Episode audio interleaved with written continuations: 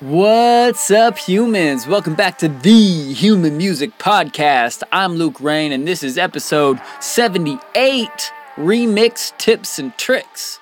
It's the remix! We had a question from a YouTube comment from Dead Connection at Dead Connect DJ about remixing. So, this week we dive into why to remix a tune, different types of remixes, the benefits of each type of remix, and techniques on how to start and complete a remix. We also found a few tools that can help you remix, like tone transfer and Spleeter. Those links are right down below, along with the song of the week, one we talk about on here. It's a remix from Rip Kenny of Sixth Street and Liz Bezler's song Choose. It's out now. You can go listen to it, check the links. It's also getting re released soon on the Remix a Dojo Classic EP coming out at the end of October 2021 on the Producer Dojo label. Uh, so get those links as well down below and support our sponsors while you're down there. The EDM Cookbook, which is something we talk about in this episode, uh, which is a super dope set of recipes on how to make different types of songs using different approaches. Uh, you can also go get Dojo TV for free. It's producer live stream classes from producer Dojo Senseis, or the weekly download where you can learn from ill.Gates himself in his private weekly group lessons and get access to over 250 more episodes in the archive for just 20 bucks a month. And then guest practices where you can learn from Seth Drake at the Approach Institute. He's the best engineer we know, and your first class is free over there. All right, go to thehumanmusicpodcast.com for more episodes, socials, and sound packs. Follow us at The Human Music Podcast or at Human Music Pod on Twitter. And now let's get into the episode. Hello, people of Earth. This is Tesco with Rip Kenny and Trap Jesus, and you're listening to the uh, Human Music Podcast. Woo!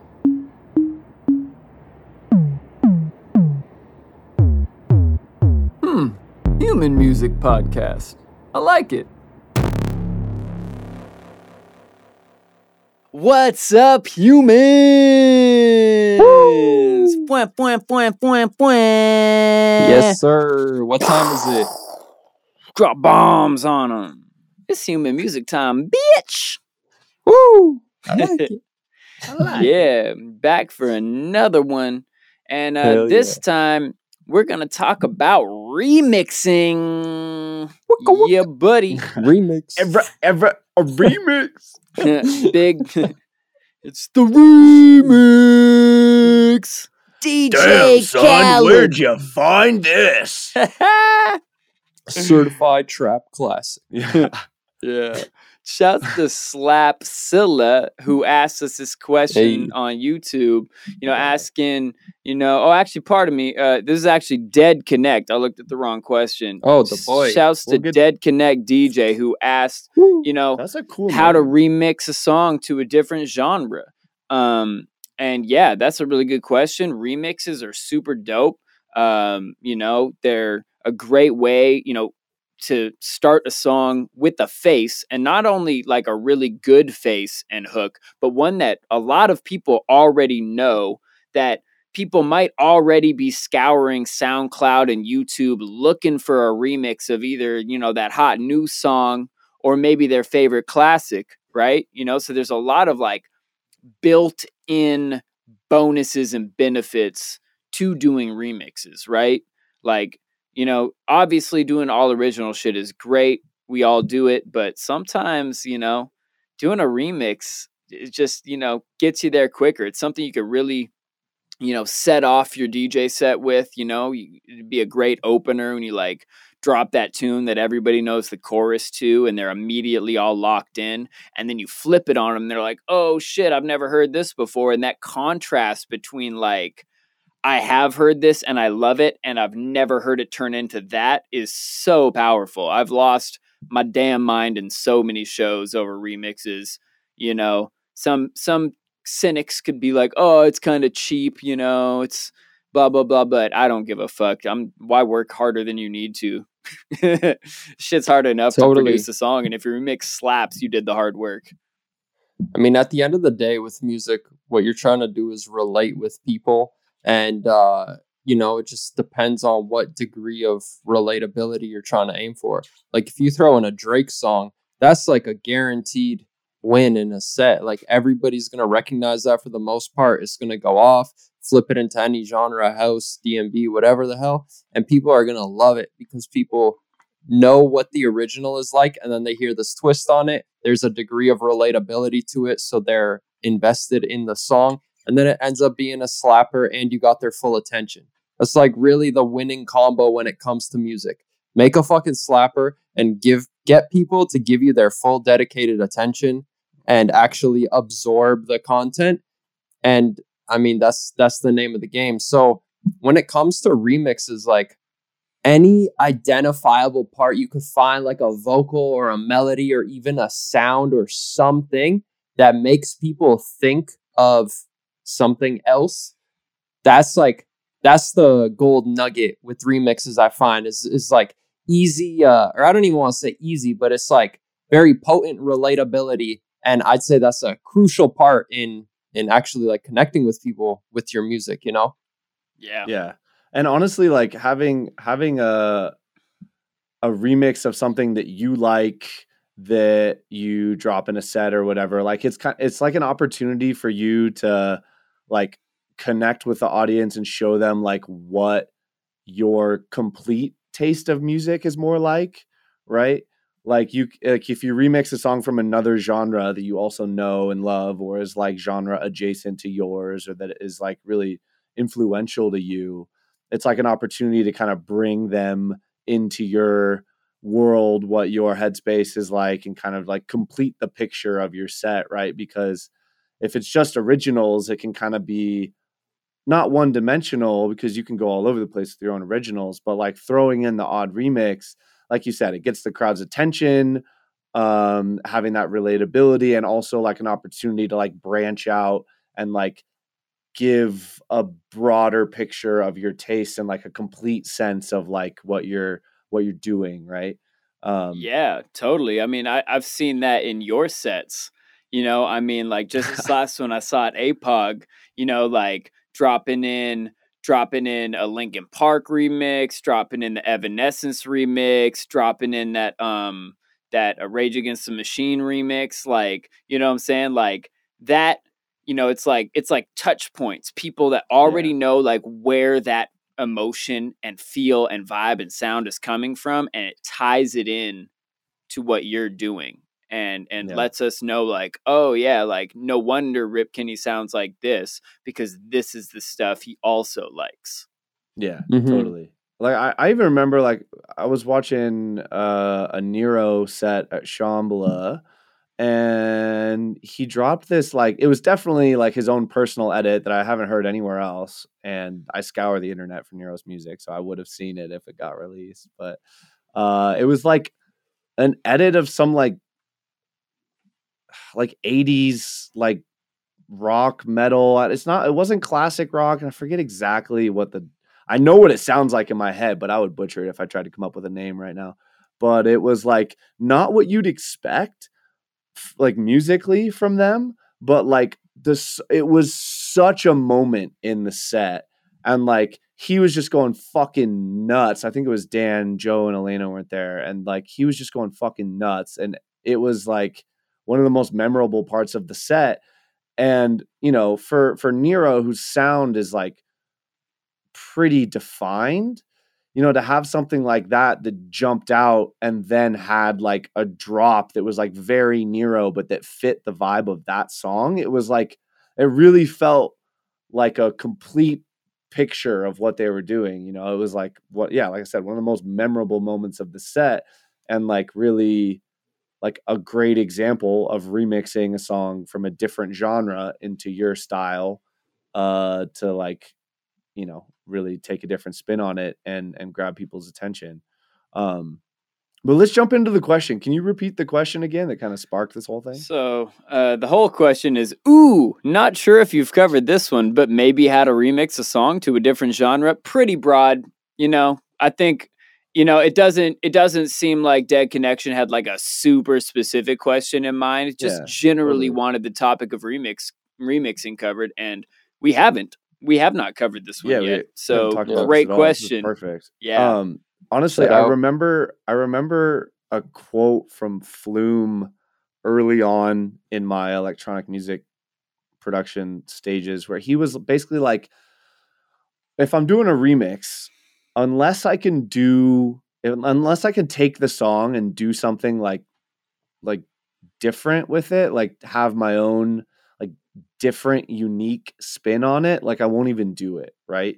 Um which always kind of stuck with me, right? Like because it, it makes sense if you think about it. Like if you're not if you're not gonna like flip it and like have something else to say about that piece of art, like it's not that it's there's no use for it, but like the why is less strong, right? There's less of a pull towards it if you're not like having something to add to the conversation with that remix, right? So that always stuck with me. Like if I'm gonna do a remix, it's something that I'm gonna like take and put my own unique spin on it. Like I'm not gonna do a similar thing to what's already done. Um, which is kind of like the the the the thesis of this question like how do you remix something into a different genre? Um i mean for me it's less about like thinking about what genre i want to remix something into and more like finding a song. And and this is for me like as it relates to my artist project. So like just doing a remix in a different genre like you'll have a different answer. But for me I if I'm gonna remix a song, it's one that I've found that like I really like parts of, but I can hear like m- my take on it. Like I can I can I can feel it working right, which is something that I think a lot of people can relate to when they have inspiration to do a remix. But um, one thing that I would say is like just like what already hasn't been done with that song, right? So like when I'm remixing a Linkin Park song or an Evanescence song or a My Chemical Romance song, like the focus of that remix, like even though most of my music has like a lot of guitars in it, because the original was like a rock song, like I'm not going to write new guitars. I'm actually going to write a more electronic sounding song to remix a rock tune than I would write for an original because like I'm not going to try and do the guitars better. I'm to I'm to try and do something else. I'm to reimagine like a more bass music flavor of of what that song is but because the association is the rock song and the vocal is recorded for a rock song it's still to have that embedded within it right so um that's like the first thing from me that's really like just think about like how you can add your own unique flavor to that song and that's really like the genesis of of why that remix is going to be good in the first place Mhm. Yeah, I like that, especially the the knowing the why part. Because I think there's multiple ways to go about it, right? Like if you're just looking for something that's like a DJ tool and maybe the drop is totally disconnected from the intro, but it's cool because it works live and that's all you want it for, then that's totally cool. Um, but you know, I definitely think there's something there's like an art to remixing and preserving the original song. And and i love what you're saying about uh you know contrast and like not doing the same thing the other artist did. Um but i think uh you know it's it's like a little more nuanced than that. And and i'm sure you're even um you know it's probably so embedded in your process but you're still preserving certain elements of the Oh, yeah. original and then you know transposing that to other instruments or doing Yeah. whatever to it. But um just that idea of like motifs and what kind of motifs are embedded in this track and what is the notable thing here? Is it the vocal line? Is it the lyrics? Is it the melody? And let's say it's the melody. Maybe can i transpose that to another synth or play that on a guitar or do something? You know any like really notable like if you remixed um let's say seven nation army right? Like you could play that on anything. Yeah. the melody's really the key part that's going to get people's attention versus a track like i don't know anything anything notable vocally. Don't stop believing or something. If you drop if you drop out the song and then you start playing that or even that piano bit is so iconic right? Like a song can have multiple of these these these Hooks. core motifs but yeah and hooks too like um but i'm thinking like a what hook isn't makes just the, the, essence words, of right? the it's song like the thing that re- that people remember and relate to. The thing that You know, you. like, Totally. it could be a rhythm, it could be a melody, it could be a chord progression, it could be a lyric. You know, like there's a lot of different ways to hook somebody into a song, and like I think that's that's what you're saying boils down to. What I'm hearing is is like yeah i mean it could also be like why you love this song and why too. people love this song and make sure you use that in the remix otherwise what's the point of just like you know otherwise it's more of like a sample than a remix Yeah. like if you're Yeah. taking something and flipping it and you're like oh now they don't know what it is that's really cool and skillful and turns out great a lot of the time but that's more like sampling and flipping Yeah. than it is about remixing. Um, I want to talk a little bit about like the different types of remixing. Like, you know, anybody can do like a bootleg, right?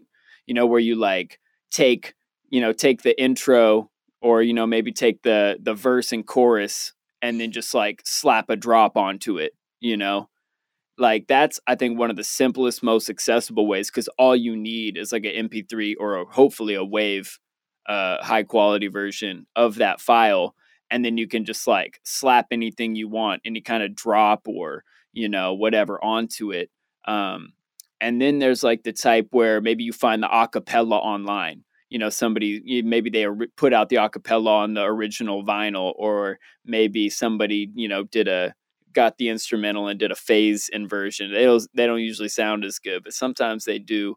Like i just did the um i found that uh I still got to release this, but I found the Kanye's uh, uh, Stronger acapella and put it on a Kermode track, and that one is fucking Mhm. Killing that's it live. Certified club banger. Yeah, right. Dude, And I've always been so like impressed how many like acapellas actually exist in the world. Like how many people Yeah. working at the studio just like backdoored the fucking vocal on onto LimeWire back in the day and it's like still floating around. Like how the fuck does that happen so often? Like it's it's crazy to me. Actually, a couple of the acapellas that I used for for instance the Linkin Park remix, uh, apparently some guy found out how to deconstruct um uh, a, any guitar hero song because they have to have the parts separated for Mm. that um and like uploaded basically any any acapella that you can play on guitar hero uh amazing kind of interesting but yeah i'm always shocked at how many acapellas exist in the world through different means and like the technology to extract the vocals only getting Yeah. better so if you're looking to remix something just like dig a little deeper you'll probably find it um yeah what's that site i think it's splitter.ai Splitter, splitter. splitter Yeah, but the actual site version is splitter.ai and it's built off of Spleeter nice. Um, there's Yeah. a couple other ones. Man, um, another really cool tool. Let me see if I can find it here. It's uh Google AI uh that takes in like a vocal line or something and then it can cr- it can turn it into like a sax line, a string line, blah blah blah and it like articulates like with the voice formants is really cool. Um Damn. Man, yeah. I have to find this. It's so dope for remixing. Yeah, that sounds super sick. Yeah, I definitely want to know about this.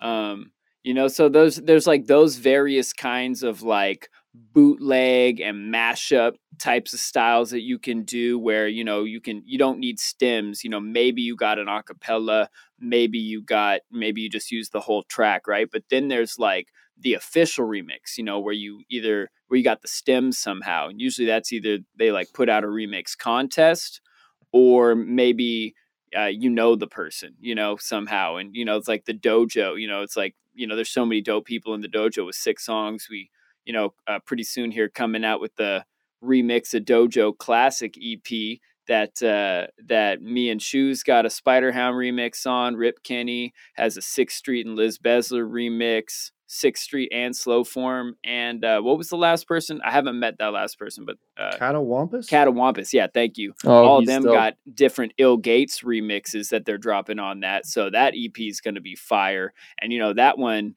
you know those uh, they put out the stems for the particular contest, and you know, granted, like none of those songs are as famous as a Drake song. So you know, like on the one hand, it's like okay, there's going to be less people googling ill.Gates Cthulhu remix than you know Drake God's Plan remix on YouTube. But the cool thing is, you know, Katie got the pristine, perfect quality stems to work with for that song. So whichever parts she chose to keep are a hundred percent, you know, the stems. There's no weird phase issues that she's got to fight when she starts that. Or like when we did the uh, "Do It for Me" remix, the Sam Shoemaker track that I produced, and then again slow form and uh, and Rip Kenny and uh, No Breaks and that Muncher remix, all super fire, super different, but all you know started with that clean acapella. And you know, I don't know if anybody actually used any of the beat stems in that one. I think everybody just used the acapella. Um, but you know, they got the extremely clean acapella, and they got to do an official remix. So you know there's there's like pros and cons to whether or not you're doing a bootleg or an official remix. The official remix you can actually release get it out on spotify and everywhere. The bootleg probably got to confine it to spotify or i mean to, to soundcloud and youtube and and you might get demonetized on that particular track uh you know depending on how close it is and if the algorithm can detect it. But you know but then more people are looking for it and you get your name out there so you know, there's a bunch of right answers for how to remix and why to remix. But, you know, consider those when you're when you're going and but I think, you know, regardless of all those pros and cons, the main thing is what Rip Kenny was talking about a minute ago. You need to hear something of how you're going to flip this. Like, I like this piece, but I would have done XYZ to it Yeah, exactly. and you know if you don't have that inspiration what's the point of doing the remix Yeah. Yeah, I mean honestly that's the whole thing of like like how to remix into a different genre. I mean it's the same as like making any music ever. There's no rules, right? But if you're going to remix it into a different genre, the like the answer is almost in the question, right? Because like remixing into a different genre is like you've already basically accomplished the goal, right? You're to you're you- you're taking a different spin on it. So like how to do it? Like figure out how to how to stretch the vocal or take whatever motif like you're like Tesco was talking about find the the piece that is the signature of the track and then just figure out how you can flip it into the stylings of that genre right um there's but there's there's no rules right you just gotta you you gotta like trust your intuition. Um one thing i was thinking about would you guys agree that like there's just kind of a certain magic in remixing like a song that you know for instance like a linkin park song or something like that. There's like more magic in remixing something like that because you can't release it. Like it's it's mostly only going to be heard at like shows and stuff and then like there's at least for me all the songs that i've like scoured the internet to find are like remixes of for instance like that rage against the machine remix um i like heard it live and then i like scoured the internet for it because it was just like like fucking love that song and the remix went super hard and i was like oh my god i need to find that like i like i need that like there's just like such a draw to to those songs which like connect worlds and like combine your tastes and you're like i never thought someone would also have the same interest in this and this and they made this connection and it's like there's just like something about those remixes that has like a gravitational pull mm-hmm. Yeah, it's like kind of familiar, but not fully. Uh, It's Yeah. like nostalgia, but you're still excited for what's about to come. Like, I think, um, you know, you're just recalling on all these like memories and emotions and whatever you have with the original. And then you have this other thing which is a different flavor to it and it's separate from this first thing you heard. There's also too, you know, remixes where they're just better than the original. And you're Yeah. like, that is what the song should have been. Oh man. Um, yeah. But yeah, man, I think that part on on your why is like the most important because like if if you if you for example like a Linkin Park remix, like you know exactly who you're hitting with a remix like that. It's not like you just googled acapella pack, picked one, threw it into it. It's like when you pick a Linkin Park song, you're going in with a clear purpose. And I think a lot of the magic that you're talking about is one, not having a blank slate to start from. There's a very clear kind of path and direction you can go towards. And two, it's like you're inspired because you love the song and you feel so powerfully towards it, you know, if you, if you're doing it right. But uh it just it just it, it's a jumping point. And I think too, it's like coming from a background where you'd like play in bands and now to being more of like a solo act where it's like you control most of the creativity it is really really refreshing when you can just get the ingredients from somebody else the couple riffs the sick ass drums the vocals are already fucking perfect and emo- Yeah, emotive don't require yeah. any extra work and then you Yeah. just focus on one task insane how easy shit comes together and that's how actually- amazing it sounds That's so true. Like some of my favorite songs that that I've made that were, were like, you know, that I I think sound really great were like the easiest to make. Like those are the ones that like like yeah, maybe that is part of the magic. Like because you already have the best parts figured out, that like an incredible vocal and chords that work incredibly well underneath those. You're like the hardest part's already done and then you just get to have fun like reimagining how it would work, right? Like that's actually a really good point because that's Yeah, I got- honestly my favorite way to work is starting with the vocal and then like reharmonizing it and then making a drop, right? And you don't have to edit the vocal, you don't have to fuck with it. You can chop it up however you like. It already sounds good. Totally. I got a question for you guys too. Do you ever see a remix? Like I feel uh not for every one obviously, but for like let's say Linkin Park, a band that has left such an impression on me and I'm sure you guys and then the rest of the world. When you see something like a Linkin Park remix, you're like, who the fuck does this person think they are I remixing know, Linkin right? Park? Let me check this shit immediately and see if they're worthy Yeah. and then sus. bam, another play. And if it's dope, it's a couple plays. Yeah, I mean, I've definitely thought that more. The more I evolve as a producer and an artist and a creative, the less I have those kinds of thoughts.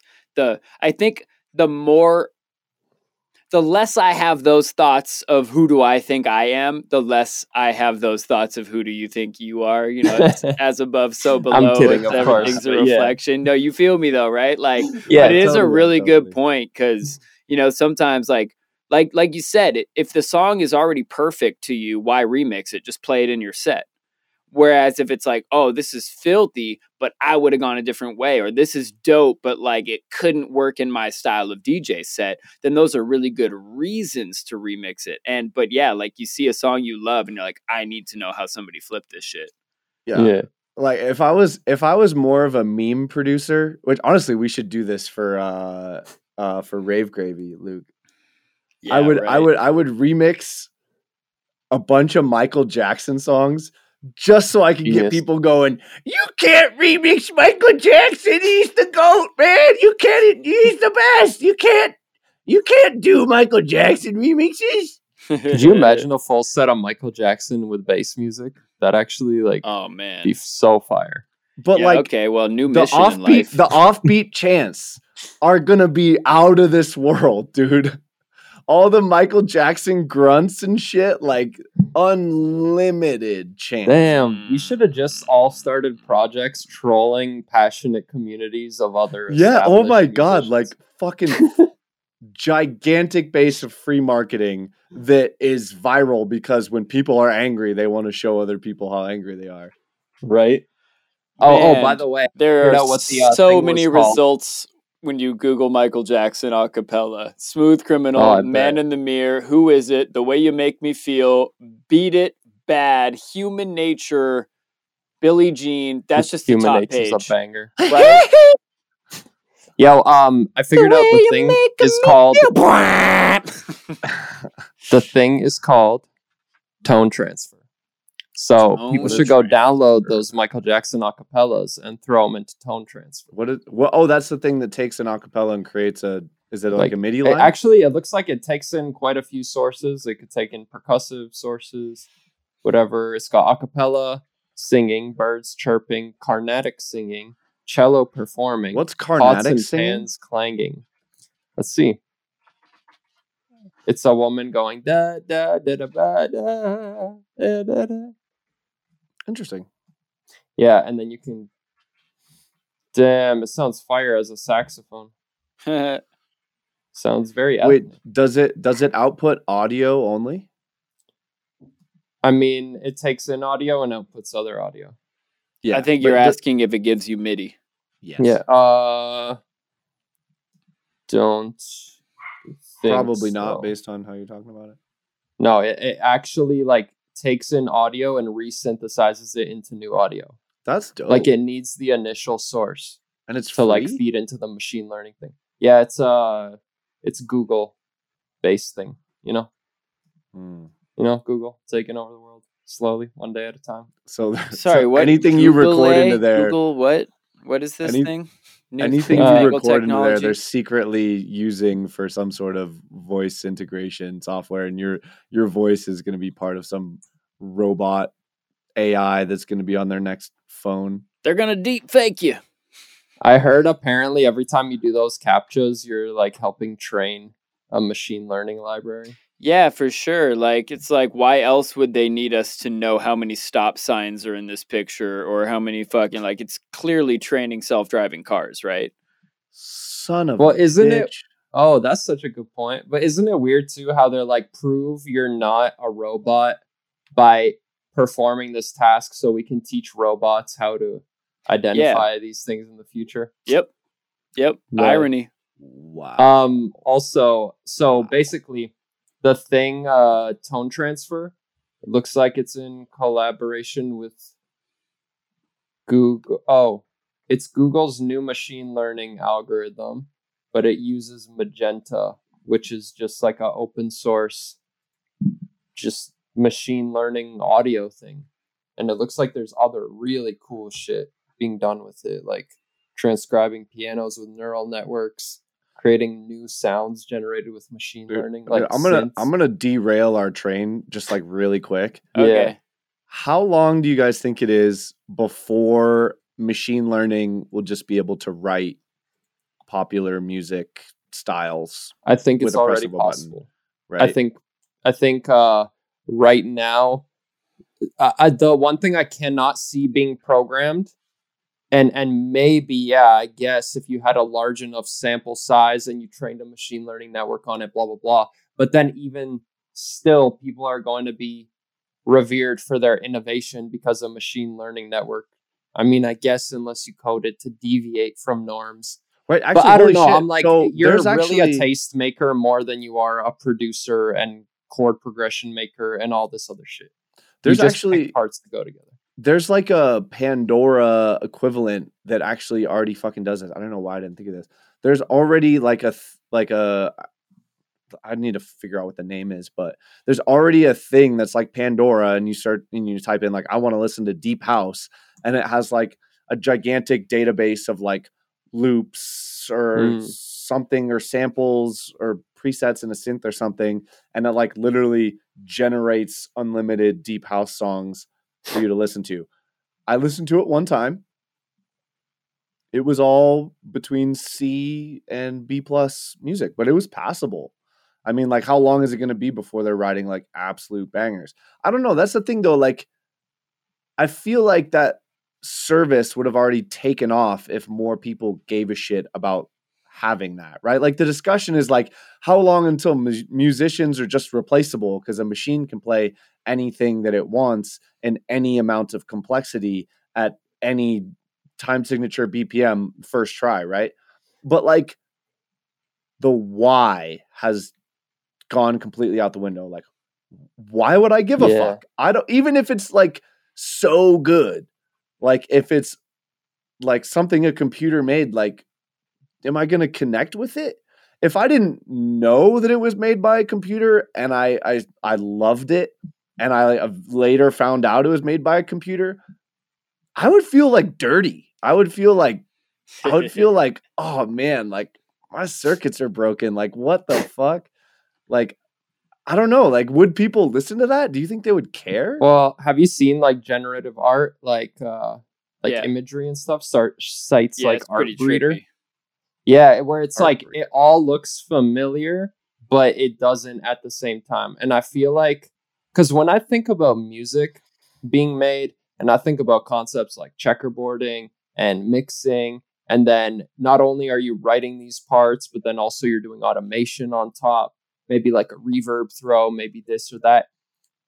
To us, there's there's cohesiveness when we create that kind of stuff because you know um, a reverb throw sounds a certain way, but intuitively you use it a certain way. And so the way the result comes together is a lot more thought through. Whereas I'm sure a machine learning thing could calculate all of these textures and tones and blah, blah, blah, and try to apply that to music.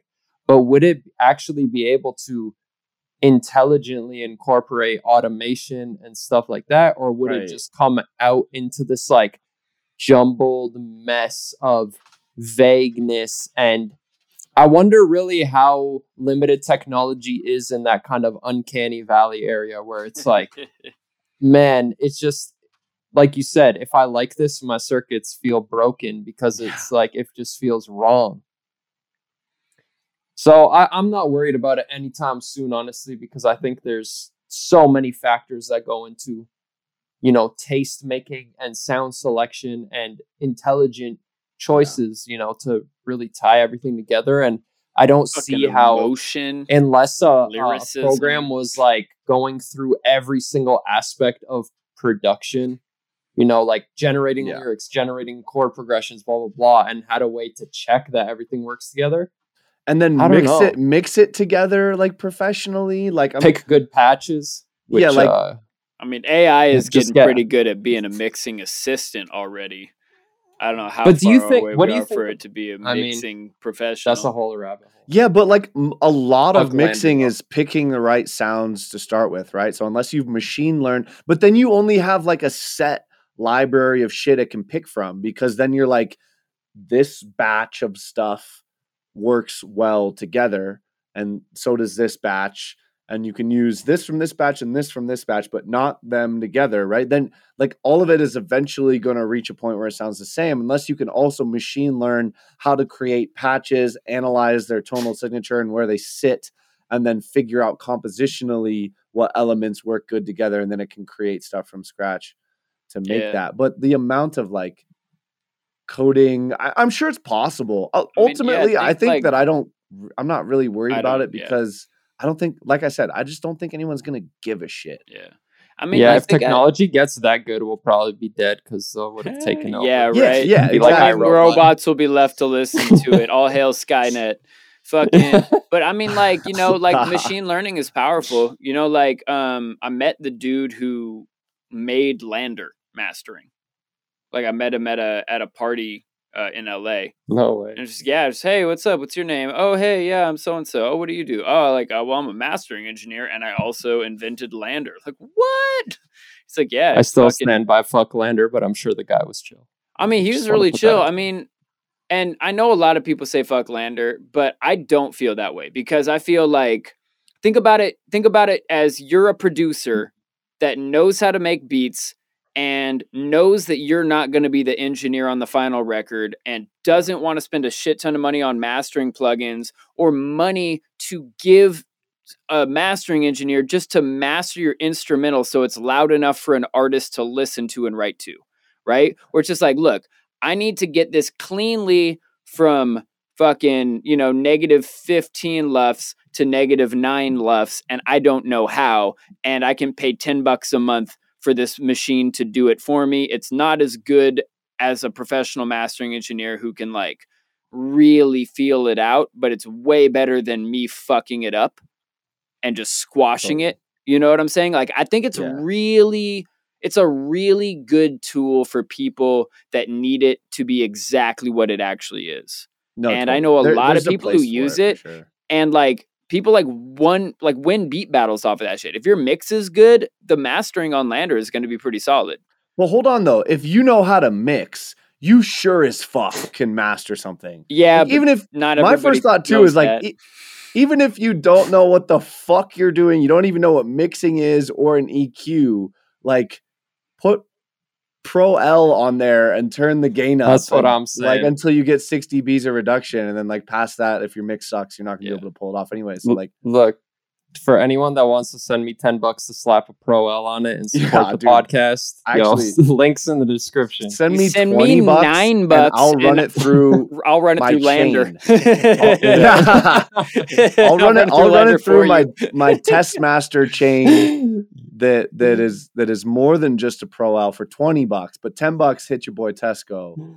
Yo, I have to adjust one knob. I, I have to adjust It's two knobs. it's Yo, funny Luke, though. You're on some 500 IQ shit. It's funny though, man, because like I mean, like I feel you guys on LANDR. Like it's not the best thing at mastering. I am a better mastering engineer than LANDR because I can stop and discern what's going on as opposed to just run them all through the same algorithm. For example, uh, Bounce Gang, my crew that I was working with, decided to put out an instrumental album, and so we got like 15 different producers with 15 everybody mixed their own tune so it had 15 different mixing styles P- shit Mm. came in at different LUFS and different amounts of headroom you know different amounts of bass and treble and they were like oh yeah my, one of the guys has a LANDR account we'll just run it all through LANDR and i was in charge of finishing the product so i was like all right let me do an experiment because i'm curious i ran the whole album through LANDR listened back and was like you know it's okay, but I'm not actually satisfied with this.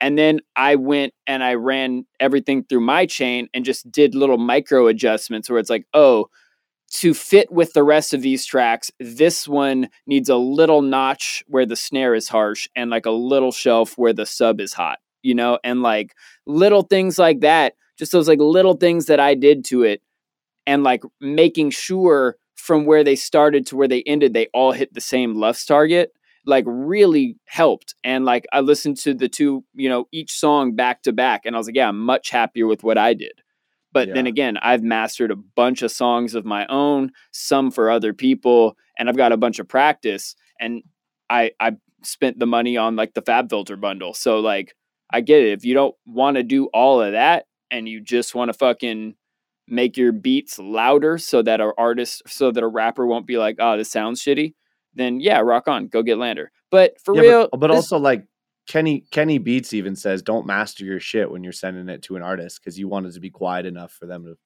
fuck it. Like if they turn their speakers all the way up, like it should still not it shouldn't be so loud that they can't like hear themselves over it.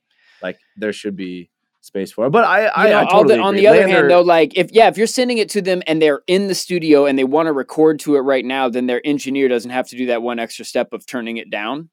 But like they're probably going to get track outs too if that song's from you if that song's coming out.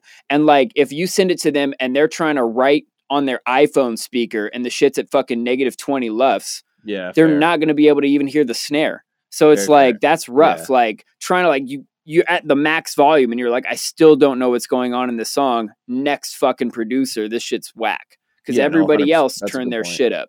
And even if you else just slam it into Pro L, Yeah, you know, it's still going to be better than not. I think. And like, yeah, you're right. Like if you're listening to a bunch of beats back to back, and all of a sudden one's like hella quiet, like it's not going to knock, and they're going to be like, yeah, pass. I feel like I feel like LANDR, if it combined some sort of like EQ matching technology, where like you input your favorite rap song, and then you put your unmastered rap song in there, and and say master my rap song and make it tonally like this one. I- that couldn't be that hard, right? Doesn't iZotope like already do that shit where you can that? like I'm sure they tonal probably do, matching yeah. and I don't remember. do they do like, the au- neutron and whatever like doesn't Do they doesn't auto already have that? master? I don't think it auto masters, but they do have like the AI mix assist.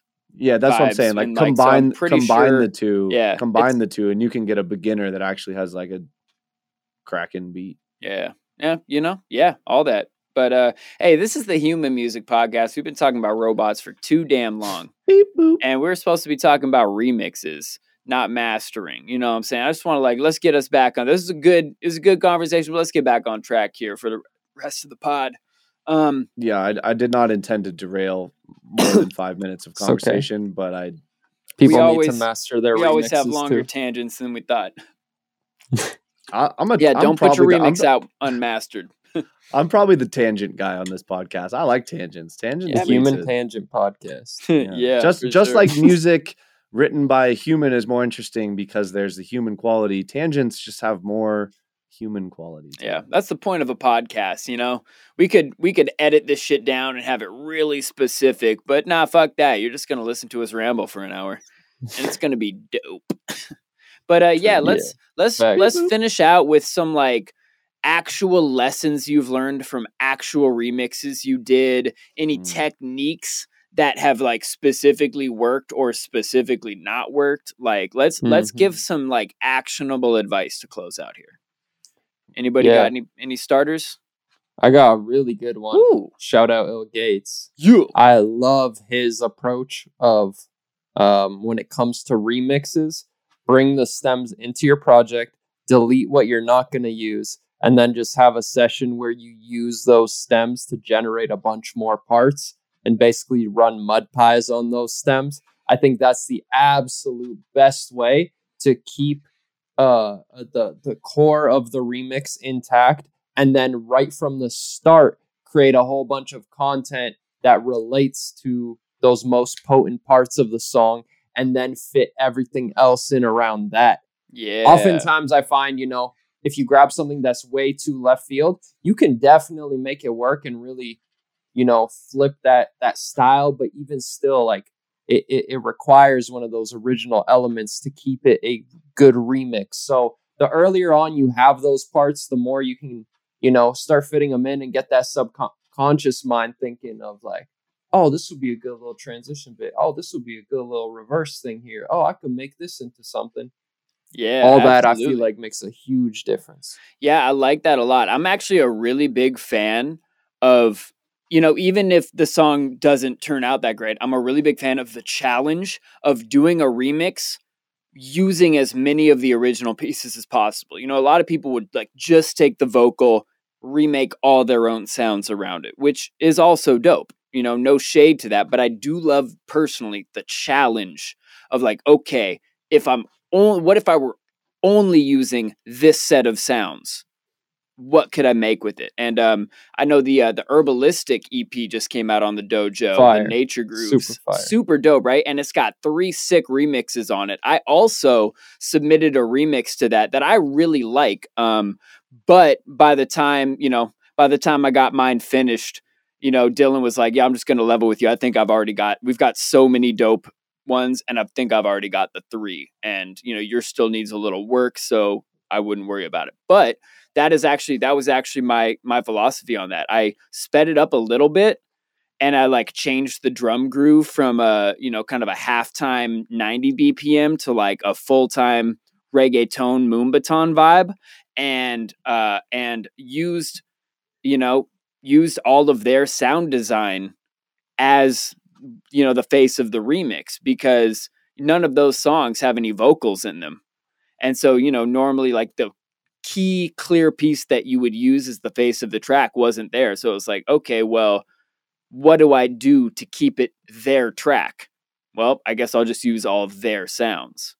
And i'm still Yeah, gonna keep i'm gonna drop that one live and shit but you know it's probably just gonna be my own my own private bootleg unless i get permission to release it Yeah, that's actually a really good point. Like if there's no clear hook, like it's kind of a sound designy bass song with no like vocal or anything, like remixing that is actually a lot harder. I actually think now thinking back, like I listened through the herbalistic stems when that remix opportunity came out, and I was like,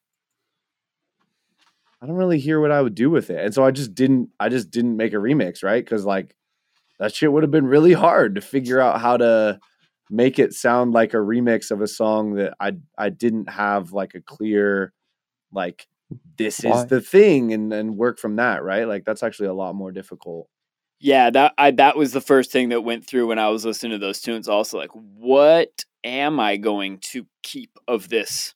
It's really filthy, but there wasn't like yeah. one theme. Like their their style Mhm. of music is is really sound design based, and it's filthy and it's interesting and it keeps on changing as the song goes. It like doesn't like repeat a lot of shit, and which is extremely sick in a live situation because when you're standing there headbanging and melting face, you don't want to get bored by the track, but like it does make it more of a challenge to remix because there's not that clear like oh obviously keep this piece you know Mhm. Yeah.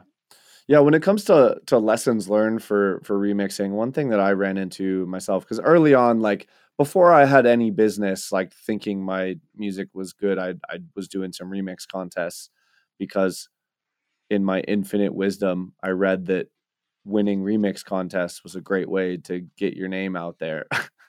there was no way I was ever going to win like fucking a year in. Like I had no idea what I was doing. It's But an I'll- I'm- excuse to keep yourself moving and you know have a deadline i think that's like really good practice Yeah, like because that's the best thing about remix contests is they have an end date see oh shit i can't work on this forever That's yeah, true. that's actually That's a such really good point because, like, my first, like, I've said on this podcast, the first song I ever made took three months, and I didn't work on anything else. And like having a set deadline that, like, no, you can't keep changing the the bass patch and melody, ev- like every two days you work on the track. Uh, super helpful. But one thing that I I realized that um just di- was not a good practice for remixing when I was doing those is that like just like what you said where you know Dylan's suggestion for doing a remix is you bring all the stems in delete what you don't want to use and then like make new stuff from there. I would bring all the stuff in and be like I like this I like this I like this I like this this is cool this is cool and then I would leave all the rest in there and then like inevitably you get to a point where you're stuck like writing the song or you don't you don't have an idea for the pluck in the background or whatever and you're just like what did they use? And you grab the stem that was like whatever the thing in the background was and you're like yeah obviously this works. I'm going to use Mhm. this. And then what you end up doing is just making a shitty watered down version of the original rather than like really truly making something your own of it. Like even if you have a different like lead melody thing of like seven of the other 10 parts are the same like you really didn't have a lot else to say on that piece of music just because you made an eight minute trance edit of a trance song that was already three and a half minutes doesn't mean it was better yeah or Yeah. even worth listening to at all Nah, I feel that. I've definitely seen a lot of those on remix contests. Like, oh, well, I made it really long and really boring. Congratulations. Yeah, I Um, remember. I remember listening to so in one in particular. There's this Gareth Emery remix contest, and this is the one where I'm talking about. I made an eight minute trance song using a, a bunch of the same stuff. Like, what the fuck are you doing? Hmm. Um, I remember. I remember thinking it was like hella good, and then I had a shot at winning. Yeah, Oh yeah. and I, I remember listening to the guy that won, and then like the other top four like upvoted songs in the contest, and I was like, should I just quit? Like, oh my god! Like the guy that won was like this incredible melodic dubstep remix. It was all like Seven Lions style. It was so sick. And then the guy that got like second was like a psytrance eh, like remix and they both did exactly what I was talking about. Had their own spin and a different flavor that was like super unique and it was all polished sounding and I was just like oh man. There's that that might have been the moment. That might have been the moment where I reached the top of that first trajectory on the Dunning-Kruger curve where I realized, oh fuck, maybe I am just a little shrimp in an ocean. Oh god. oh, humility. Mhm. Yeah. Yeah. Yes, for yes. sure. Um, let's uh, let's talk about another really good way to approach a remix, and it comes from the EDM cookbook. That sample flip recipe is a super dope way to approach a remix. You can take any tune, and we'll have a link to this in the show notes. Um, but ill.Gates devised these recipes that give you like step by step instructions for how to make different types of tracks. And it's really powerful. And the sample based recipe, you start with whatever the sample is and you chop, find cool bits of it and chop them onto a drum rack and then make loops of the chops, rearranging those chops, and you make however many sections you can make, you know, you know, whatever, two, three, four, five different sections, and then figure out like, all right, what does this feel like? Oh, this part feels like the intro. This part feels like a build up. This part feels like it could be the drop, and then build those, uh, build the rest of your elements around that. And I think that's a really good way to start where you're just like how many different ways can i flip the original material and rearrange it so that it's recognizable yet also fresh? I think like that balance is really important and opening with that instead of like okay let me like make a drop and then slap a tune on front of it like let me let me make a bunch of different pieces that work from the source material and then arrange around that. I'm a big fan of that shit. I, I want to get back into doing that. I haven't done one of those in a while. Man, yeah, yeah. I don't, yeah.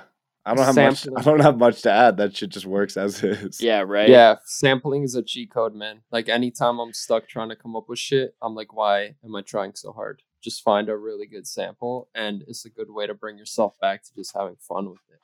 Yeah, absolutely. Yeah.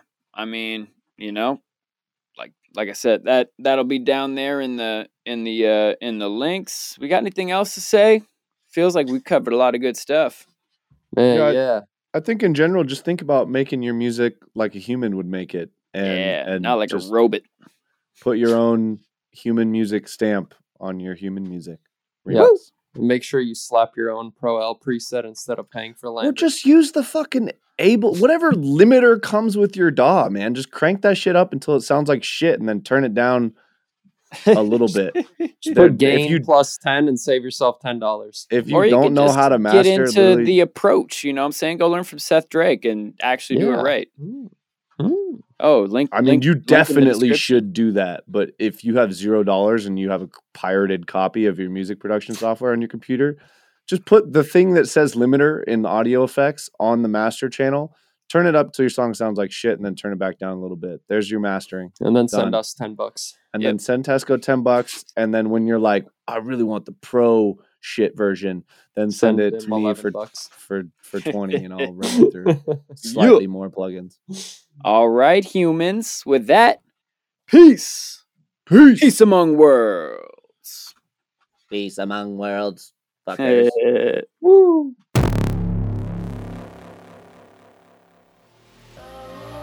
All right, humans. Luke Rain signing out. Appreciate y'all listening to it. Smash the like, the subscribe, and all that good shit. You know, leave us a comment, share, you know, all that stuff that helps us find more people that can listen to us. Shouts to Dead Connection. Cheers. For helping us with this dope question he left as a YouTube comment. If you got an idea uh, for an episode, leave us a YouTube comment or send us an email at thehumanmusicpodcast at gmail.com or add us at the Human Music Podcast on Instagram or TikTok or at Human Music Pod on Twitter. All right, uh, shouts to the song of the week, Rip Kenny's remix of Choose by Sixth Street and Liz Bezler. You're hearing it now. Go bump it. Those links are down below. There's the EDM cookbook. Uh, that's one of our sponsors. We talked about it today. Dojo TV, where you can get some free classes. The weekly download, where you can learn from ill.Gates for only 20 bucks a month. Oh, wow. And then guest practices, where you can learn from Seth Drake at the Approach Institute. He's the best engineer we know for real, and the first class over there is free. You will not be sad you did that shit. Um, yeah.